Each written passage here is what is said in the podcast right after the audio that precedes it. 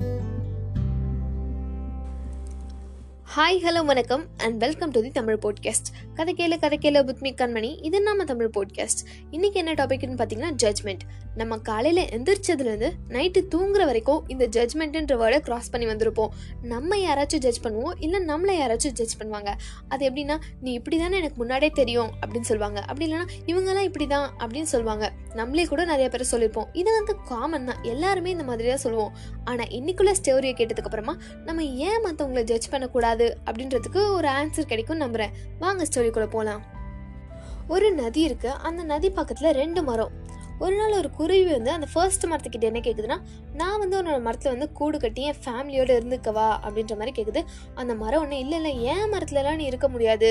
நீ இருக்கக்கூடாது அப்படின்ற மாதிரி சொல்லுது. உடனே இந்த குருவியும் சரி அப்படின்னு சொல்லிட்டு செகண்ட் மரத்துக்கிட்ட போயிட்டு நான் ஓ மரத்துலயாச்சும் ஒரு கூடு கட்டி என் ஃபேமிலியோடு இருந்துக்கிறேனே அப்படின்ற மாதிரி கேட்குது செகண்ட் மரத்து ஆ பரவாயில்ல இருந்துக்கோ அப்படின்னு சொல்லுது.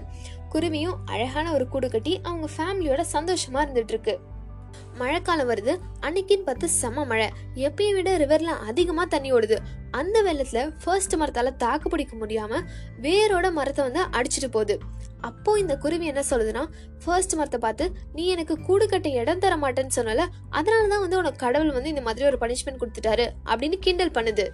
உடனே அந்த மரம் என்ன சொல்லுதுன்னா இல்ல எனக்கு வயசாயிடுச்சுன்னு எனக்கு தெரியும். எப்படியும் இந்த மழை காலத்துல வர வெள்ளத்தினால என்னால் தாக்கு பிடிக்க முடியாதுன்னு எனக்கு முன்னாடியே தெரிஞ்சிருச்சு. அதனால தான் நான் உன்னையும் உன்னோட ஃபேமிலியும் என்னோட மரத்துல தங்க விடல.